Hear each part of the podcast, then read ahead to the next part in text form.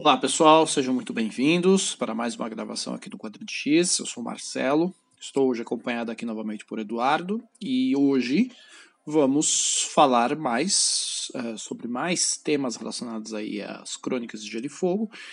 Uh, hoje especificamente sobre uma nova adaptação aí de uh, um podemos chamar aí não bem um spin-off, mas mais uma nova adaptação de Game of Thrones, né?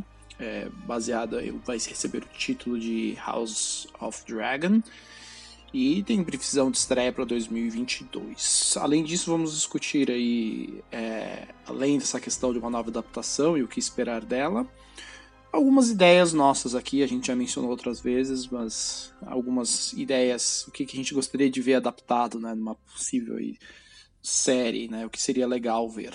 Ou se não, né, ou se já basta. Uh, muito bem, seja bem-vindo, senhor Eduardo. Então, hoje a gente vai falar sobre o House of Dragon, Dragon né? A Casa do Dragão.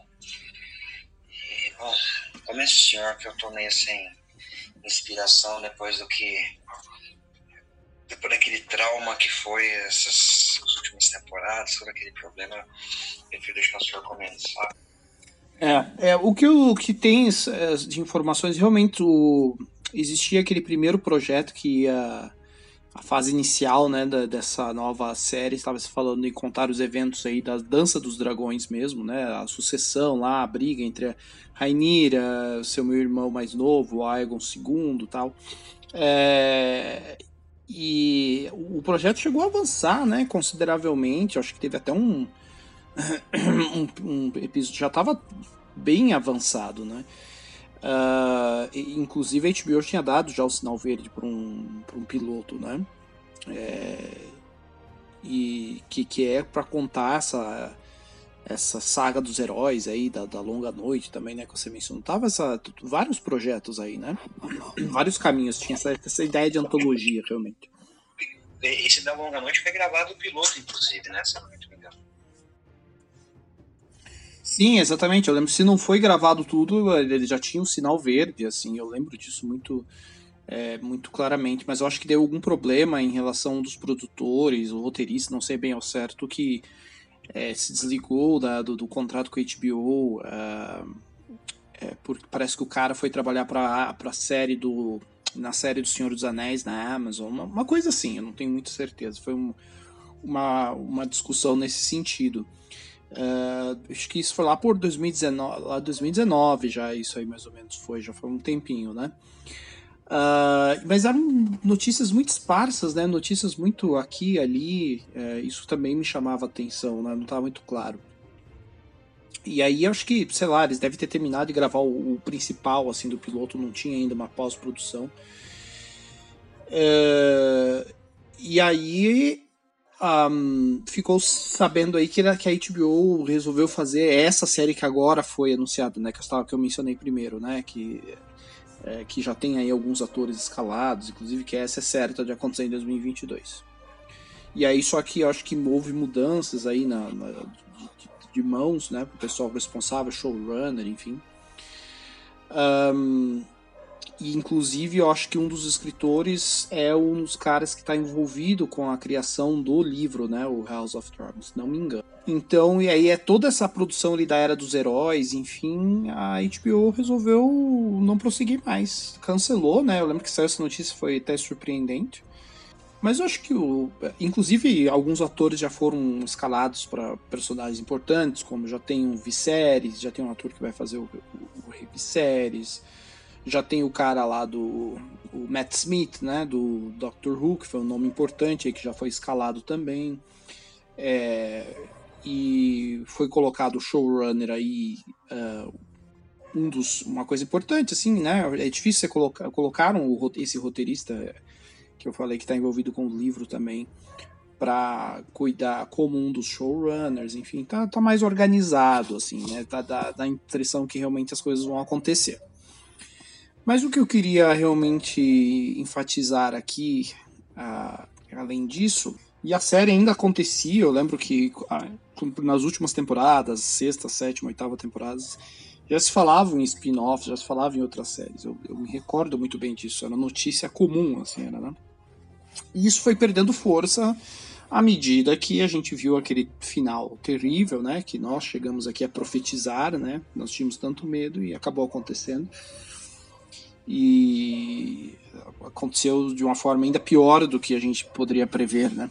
Então, eu acho que isso deixou sequelas, né? Com certeza. E essas sequelas Hoje em dia, esse tipo de sequela no público tem um efeito muito diferente do que séries que eram feitas, produzidas há 10, 20 anos atrás. Né? É, o mercado mudou, a forma como as pessoas consomem os produtos mudou, é, mudou é, as, as, formas aí que você consome mudaram radicalmente. questão da tecnologia, questão do streaming, questão de mercado mesmo mudou muito, né? Como isso chega nas pessoas, a forma que as pessoas se comunicam mudou muito. Então, os efeitos aí são diferentes, né? E são mais devastadores do que se imagina às vezes, né? É, mas tem uma questão quando a gente lida com unanimidade também, né? Que foi uma unanimidade os problemas com o final da série, inclusive de pessoas envolvidas no projeto. Então você tem um caso único aí. É, né, um caso peculiar em termos de Game of Thrones, porque é, você tem é, um resultado que ficou abaixo até do, das previsões até dos mais pessimistas, né? É, parece até irreal falar. Uh, e isso eu acredito que não vai se desfazer tão rapidamente da memória das pessoas, por mais que as pessoas hoje tenham a memória muito curta, tem essa questão, né, do como as, as questões também se, se dissipam muito rápido, né? São muito líquidas hoje em dia, essa coisa de. Como a gente já falou de outras franquias, você colocou a marca, as pessoas vão consumir. Mas vão, mas ao mesmo tempo eu acho que tudo tem um limite. E eu acho que no caso do produto, quando você tem um produto, tem produtos e produtos, né? É, quando a gente fala de uma marca como o Game of Thrones, ele tem uma origem, ele já tem uma base de fãs estabelecida antes da série acontecer. Ainda era um nicho, e aí isso explodiu com a série. E hoje a gente ainda tem pessoas que nunca leram os livros e são muito fãs da série, a gente sabe disso. A gente tem aquele fã casual também, né? Como ele é fã casual de tudo. Mas nós temos uma base muito sólida, muito forte de fãs né, ligados aos livros que podem viver sem a série. E nós temos ainda o caso daqueles que leram os livros e fazem questão de uma adaptação fiel, uma adaptação. Então eles querem ver aquilo bem representado. Então você tem um público muito diversificado nesse sentido, mas que vai reverberar. Eu acredito que é, esse, esses problemas do final da série vão custar, vão, ainda estão custando e vão custar por um bom tempo muito caro para os envolvidos. Né? No caso aqui, a HBO. Né? E ela está desesperada porque boa parte da audiência dela era vinha o Game of Thrones era responsável por, por muitos anos, né? Então eles ficaram com esse vácuo ali que eles precisam preencher. Não tem novas novos títulos do, do gênero para eles substituírem. Eles estão vendo que os canais estão investindo, né? Como a gente falou, a Amazon vai vir aí com o Senhor dos Anéis, enfim. Então você fica com esse vácuo ali na, na, na, visão deles de mercado para suprir esse público, né? Então, é, tem essa questão que deve acontecer, eles precisam de alguma coisa, nem que eles tenham que investir novamente no título, por mais terrível que tenha sido o final da oitava temporada. Mas os números são números, né? O, os números de vendas, as coisas não caíram por isso, mas eles lidam com assinaturas, né? Eles lidam com assinaturas do canal.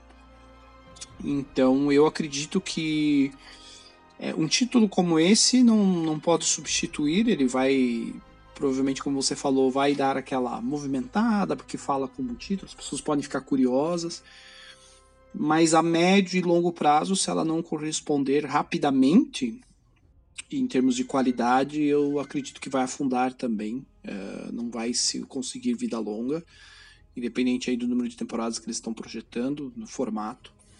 E eu acredito que eles ainda vão ter que lidar com essas sequelas do da série principal, né? E tudo que aconteceu. É, foi um trauma muito grande. Né? E uma falta de respeito com os fãs, enfim, até com os fãs da própria série, né? Não tô falando nem aqui quem também ler os, quem ler os livros, né? Quem leu, quem lê.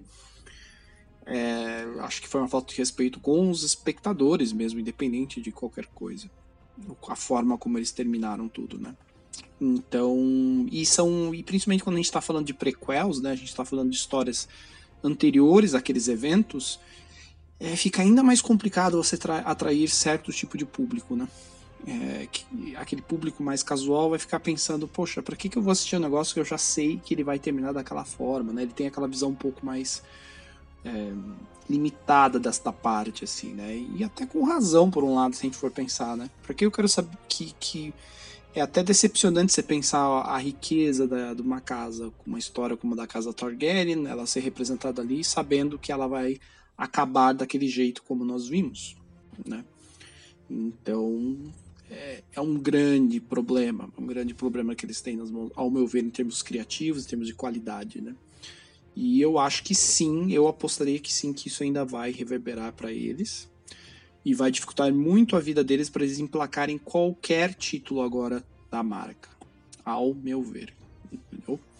É, não sei se o senhor concorda, se o senhor tem mais alguma opinião sobre esse ponto. É, mas é uma coisa eu vou te dizer, cara. Eles podem fazer a melhor produção possível, eles podem divulgar, mas isso é um fato. O raio não vai cair duas vezes no mesmo lugar. Nunca essa série, por melhor que seja, ela vai conseguir ser o mesmo fenômeno, fazer o mesmo sucesso do que a série original. Isso a gente não tem nem que discutir. É, é, qualquer um mínimo de noção das coisas. Só você ver nos anos 90, por exemplo, aquele, aquela explosão que foi de séries de ficção científica, depois teve aquela explosão de séries de conspiração na linha do Arquivo X. No caso do Arquivo X, a gente teve um spin-off Millennium também que não conseguiu emplacar, né? porque esse tipo de coisa é, são fenômenos que acontecem de maneira espontânea. E do mesmo jeito que aconteceu naquela época, o tanto ó, a Amazon está investindo no Senhor dos Anéis, a Amazon está investindo na série da Roda do Tempo, a Netflix está investindo em Witcher, a Netflix está querendo fazer uma série do Conan. É, você vai pegar, como você falou, você vai pegar certos nichos, como por exemplo, a gente que gosta de fazer medieval. Eu, por exemplo, gosto de Senhor eu vou acabar invariavelmente assistindo a série, o A Roda do Tempo eu vou acabar assistindo, mas não vai ter aquele, todo aquele apelo pro público.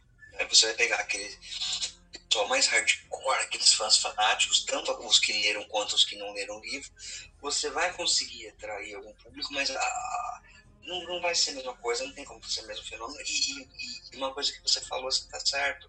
Tem muita gente que tá com salva. Eu, por exemplo, eu não vou assistir, só vou assistir essas séries tipo, todo mundo assistir e falar que tá fantástico, até porque eu não acho uma história tão interessante.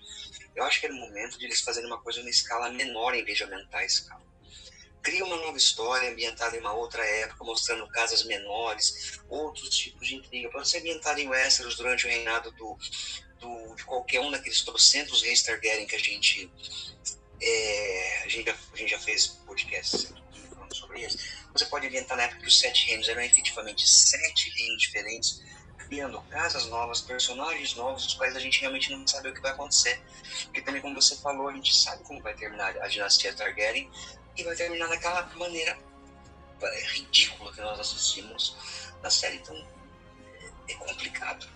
Porque quem gostava muito, saiu decepcionado com a série, vai ficar com o pé atrás. Quem é, gostava muito e adorou, não vai conseguir encontrar aquela mesma, vamos dizer assim, magia. E o público leigo, aquele pessoal ocasional que assiste a série que fazer sucesso, porque via as qualidades dela, também já está meio saturado, porque foram oito temporadas de, é, com muita decepção que, que, que ali ao público né? Então, é, como você falou, dificilmente isso vai para frente realmente.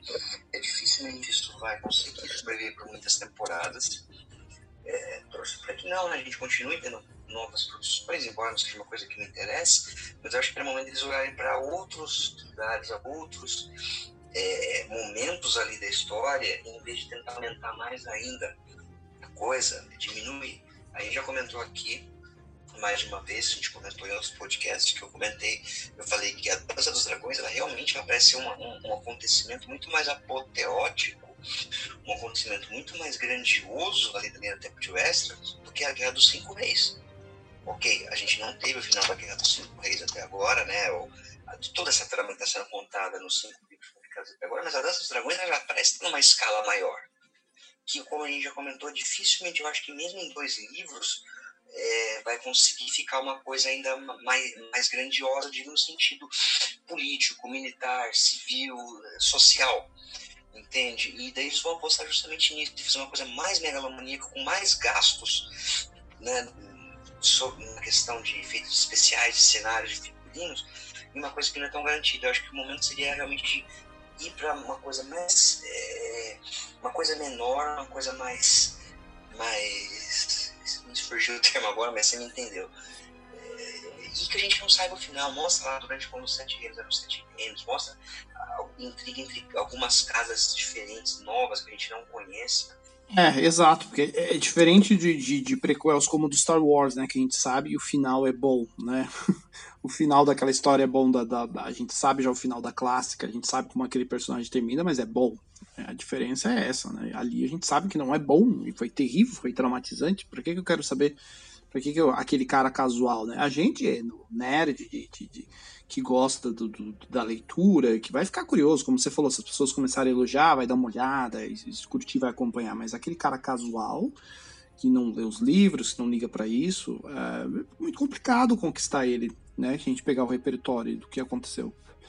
É, e, mas como você mencionou, eu estava pensando aqui, talvez um formato, uma série, pensando aqui em, em, material que eles poderiam, o próprio Cavaleiro dos Sete Reinos, né? Que é um livro bem interessante seria uma boa pedida.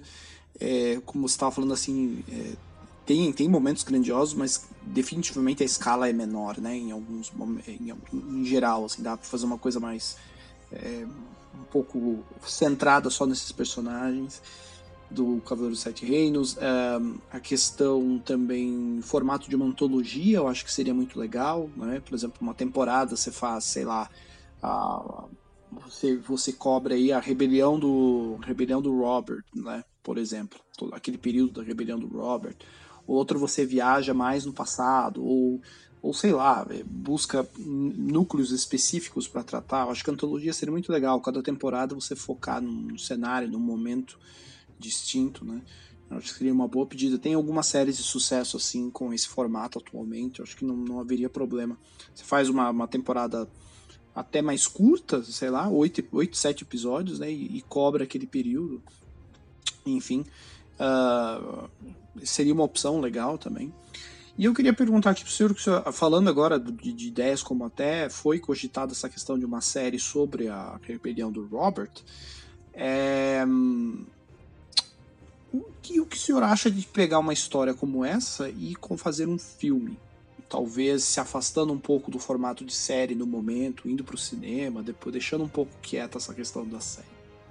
Bom, mas em questão assim, Marcelo, eu acho que em relação específico à Dança dos Dragões é meio complicado você conseguir representar todas aquelas intrigas, todas aquelas facções. Não, não, eu, eu, me, eu me refiro à, à rebelião do Robert, especificamente, entendeu? Olha, Marcelo, é, seria interessante pelo menos do ponto de vista visual, a gente ver aquelas batalhas, ver novamente o Ned, ver todo mundo ali, vamos dizer assim, no auge né, da juventude. Mas a rebelião do Robert, eu acho que é uma coisa que não pode ser explicada com todos os detalhes pouquinho por pouquinho, porque vai tirar um pouco da mística, eu acho, da história. É óbvio a explicação de coisas, como por exemplo do Raegar e da Liana nos livros, mas eu acho que grande parte do charme daquilo é, vai ser esses panoramas inexplicados de certas coisas, de a gente não ter informações tão precisas, tão detalhadas. Mas eu acho que sim, funcionaria funcionaria talvez bem, porque todo mundo já conhece aqueles personagens, mas novamente, porque talvez com o público casual não, não, não fosse pegar tanto, né? É, com essa questão de streaming, essas coisas, talvez ficasse legal, mas a Rebelião Robert é, não, não gostaria de saber todos os detalhes, de ver tudo. Eu acho que um, perde um pouco do charme do, do, daquelas coisas meio inexplicadas, sabe? Entendi, entendi, faz sentido. É, vendo por esse lado, verdade. E pensando aqui ainda nessa questão do, do, das sequelas, dos problemas, né? É, lembrando aqui que é, é esse primeiro projeto, né, que envolvia também essa produção sobre a longa noite, enfim, que a gente já falou tanto aqui. Eu acredito, não sei qual é a sua opinião, mas eu acredito que esse é um exemplo claro de que, como eles viram as reações negativas ao final da temporada e que envolvia também os caminhantes, a forma como toda a parte dos caminhantes ali foi resolvida, que foi tão ruim quanto o episódio final, quanto a resolução da, da trama da Daenerys, enfim. É, eu acho que isso também ficou. Talvez eles queriam se afastar também dessa questão deste. desta. É, deste núcleo ali, né? Da, questão de caminhantes, longa noite, enfim, eles não queriam fazer essa associação por estar ainda muito recente, talvez, na, na mente das pessoas, aquele desastre. Não sei se o senhor concorda, acho que talvez eles tenha pesado isso também na escolha deles cancelarem aquela primeira tentativa de série porque eu acho que o elemento mais criticado em relação ao final do, da série foi justamente essa redução da longa noite, que durou apenas uma noite e, e que a única coisa que se salva naquela sequência inteira é a música, né? Aquelas, aquela parte final daquele piano tocando, não lembro o nome da música agora, é linda. Os efeitos especiais foram ruins, aquele escuro que você não enxergava nada. E uma resolução tão simplória, uma coisa. E, é você querer pegar, você pegar um, sei lá, é... Tipo, puta, cara, é até difícil definir, mas você tem um time de, de futebol, você tem um time de basquete, você pegar aqueles caras, os piores jogadores, aqueles caras que vivem quebrado e fazer um time com esses caras. É a mesma coisa, você tem o elemento mais criticado do final da série e resolveu fazer uma série sobre aquilo. Exato, né? Chega a ser surpreendente que aquilo estava em andamento, porque a, especialmente esse episódio do, do, do, da resolução dos caminhantes não foi o último, né? Então você já tinha recepção extremamente negativa, né? O, o episódio final foi a pá de cala, assim, a gente costuma dizer, né? Foi a, foi a apagar das luzes ali, mas realmente as, as coisas já estavam ruins muito antes disso. É, muito complicado. Mas enfim, é, agora o outro ponto que eu queria abordar era das nossas ideias. Se o senhor pudesse escolher, então, hoje, se fosse fazer. Vamos pensar aqui no formato de, de, de série, né? De adaptação aí pra série, que é o tema. Se o senhor pudesse escolher hoje, especificamente, que, que momento, que obra, o, o que ele que o senhor gostaria de ver, talvez até não precisa ser uma adaptação de um livro especificamente, de uma de textos ali do, né, como a gente falou, Cavaleiro dos Sete Reinos, nada disso, mas às vezes um spin-off mesmo, porque eu não considero isso um spin-off, né? Porque ele é uma tem um texto ali, etc, não é? Para mim, spin-off é quando você pega um, um, elemento menor daquela, daquela série e, e transforma em algo é, um pouco menos grandioso, né? Como você mesmo estava falando, que talvez seria o ideal aí, né? É, se a gente pudesse escolher um spin-off, é, que hoje spin-off tem é tão grande quanto o principal, mas na minha ideia sempre foi algo mais simples que o principal. Se eu pudesse pegar um recorte de algum momento, de algum personagem, algum núcleo que o senhor gostaria de ver uma adaptação, aí vamos poder, aí a gente está liberado para viajar, pensar qualquer tipo de série. O que, que o senhor gostaria de ver hoje? Bom, eu acharia interessante uma série sobre a Patrulha da Noite não no momento específico ali em que essa série se passa. Eu acho que seria bem legal uma história sobre a Patrulha da Noite na época do auge dela, né, que é citada nos livros, no, no Mundo de Gelo e Fogo, nos próprios livros, quando era, era uma instituição ainda gloriosa, o confronto com os primeiros com os primeiros reis para lá da muralha. Eu acho que seria uma ideia bem legal uma, história, uma série sobre a Patrulha da Noite, ambientada só ali naquele naquele núcleo, eles tendo que se virar, é, seria legal também ver aqueles castelos todos ocupados, aquela grande irmandade ali da, da patrulha, no auge das forças e dos números, seria bem interessante. Eu gostaria muito de ver isso. Uh, outra ideia que eu teria, obviamente, seria um spin-off só sobre Dorne, mostrando qualquer coisa sobre Dorne, seria legal. Uh, uma série, talvez, que ficaria uma ideia boa, uma sobre a, as viagens da Rainha Niméria eu acho que ficaria bacana também, porque é uma coisa bem distante ali do, do que aconteceu na série, tanto que o núcleo de Dorne mal mal foi tocado, a gente não tem tanto conhecimento, então teria um frescor para o público mais casual e para o cara mais hardcore, né, é, também uma série mais aventuresca, talvez mais movimentada nessa questão, porque são viagens, as partes de terror, como a gente comentou aqui, as coisas que ela encontrou, eu acho que ficaria bem legal. E a minha ideia de um, um spin-off totalmente original, é, mostrando em outro período da, da história, mostrando casas, é, novas casas, casas que a gente ainda não, não, não conhece, não tem conhecimento, envolvida em disputas, em intrigas, em situações. Aqui você poderia explorar, por exemplo, a, a época da na grande rivalidade entre os Stark e os Bolton no norte, né? Antes do, dos Stark conseguirem se firmar como os reis do norte, algumas casas menores envolvidas nessas coisas, a gente vê isso pelo ponto de vista delas.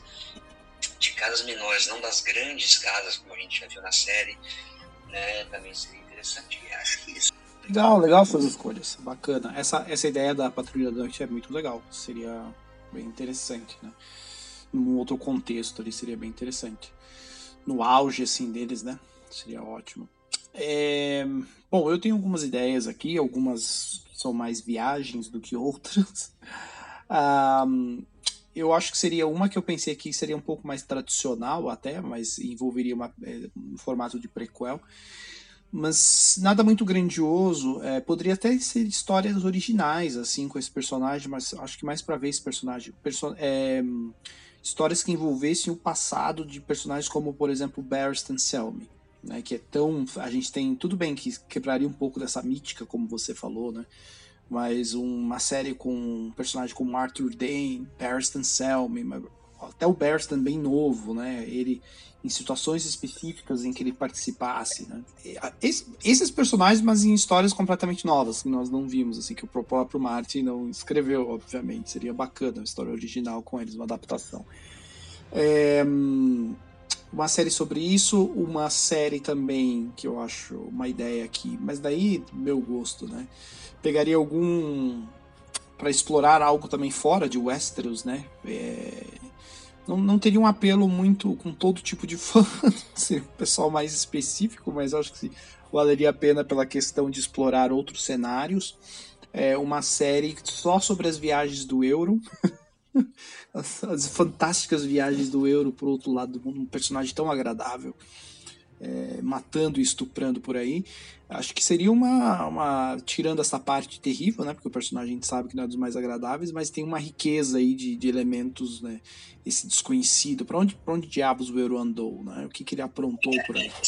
Essa sua ideia bate um pouco, um pouco parecida com a minha ideia sobre as viagens da Rainha Niméria, né? Antes de ela se estabelecer em Dorne. São ideias mais ou menos parecidas. Isso, exatamente, essa questão da, da, da, exploração, enfim, sairia um pouco, né, dessa questão ali do sempre da, dos mesmos núcleos. É, uma mais aqui é, para viajar um pouco, né, seria um, até com um toque de humor. É, acho que a gente até mencionou aqui, duas na verdade, né, uma eu queria ver a juventude dos irmãos Clegane, acho que seria muito divertido, seria muito engraçado, mas com um toque de humor, humor negro. a juventude dos irmãos Clegane. Eles matando, arrebentando e destruindo. Tipo isso. Eles na escola, eu fico imaginando, sabe, as coisas tipo assim. Podia ser uma sátira, uma zoação, como seria engraçado. É, eu gostaria de ver também uma série do, do totalmente original aqui, uma coisa totalmente paralelo, é, separada do tempo ali cronológico da série. Uma, eu gostaria de ver uma, um especial ali de pelo menos uns 5, 6 episódios. É, uma minissérie do Bron com o Tyrion. As aventuras do Bron e o Tyrion. Sabe? É, eles é, Cara, que era uma das. Era uma das coisas que eu mais. É uma das coisas que eu mais sinto falta no. Do, que eu mais senti falta. De, a gente até mencionou isso no último podcast, né? Essa questão do Tyrion quando ele sai de Westeros, enfim, é uma das coisas que eu mais gostava das dinâmicas dele era a relação dele ele junto com o Bron. Bron também é um personagem é, muito interessante, muito rico, né? Chega a ser engraçado em alguns momentos. Então, é, eu, eu, gostava muito dessa dinâmica dos dois ali, era perfeito. E eu lembro quando eu comecei a ver a série, né? A adaptação, a série de TV eu ficava imaginando tem aqueles aquelas principalmente na primeira temporada né é, aquela parte toda da fuga lá da do ninho da águia lá dos Eren pelo Tyrion com ele o duelo depois eles encontram as tribos lá né até eles chegarem lá no acampamento do, dos Lannister. Toda aquela parte ali com o Bron né, que no livro a gente se estende mais você tem mais detalhes né mas enfim. E eu ficava imaginando uma série é, um spin-off uma série só dos dois, porque eu, eu, me divertia tanto vendo essa parte da série do livro que eu poderia ver só os dois em, em aventuras específicas, assim, quests específicas só dos dois. Que eu gosto, era muito divertido, muito carismático, muito legal. Né? Principalmente pelos atores envolvidos, fizeram um trabalho incrível, né? Nem preciso falar isso, né? E na época que ainda a série usava o que o texto original, né? Então tinha muita qualidade. Então eu gostava muito e ficava me imaginando aí aqui viajando mais, né? Mas talvez uma minissérie, por que não, né? Algumas aventuras dos dois. E um, é, bom, eu acho que das minhas ideias que eu coloquei é isso, série aí de aventuras do Euron, os irmãos Clegane, suas peripécias quando crianças, e, um, Bron e Tyrion, uh, e um, a juventude aí do Sr. Barristan Selmy. Então é isso, até a próxima, senhor Eduardo.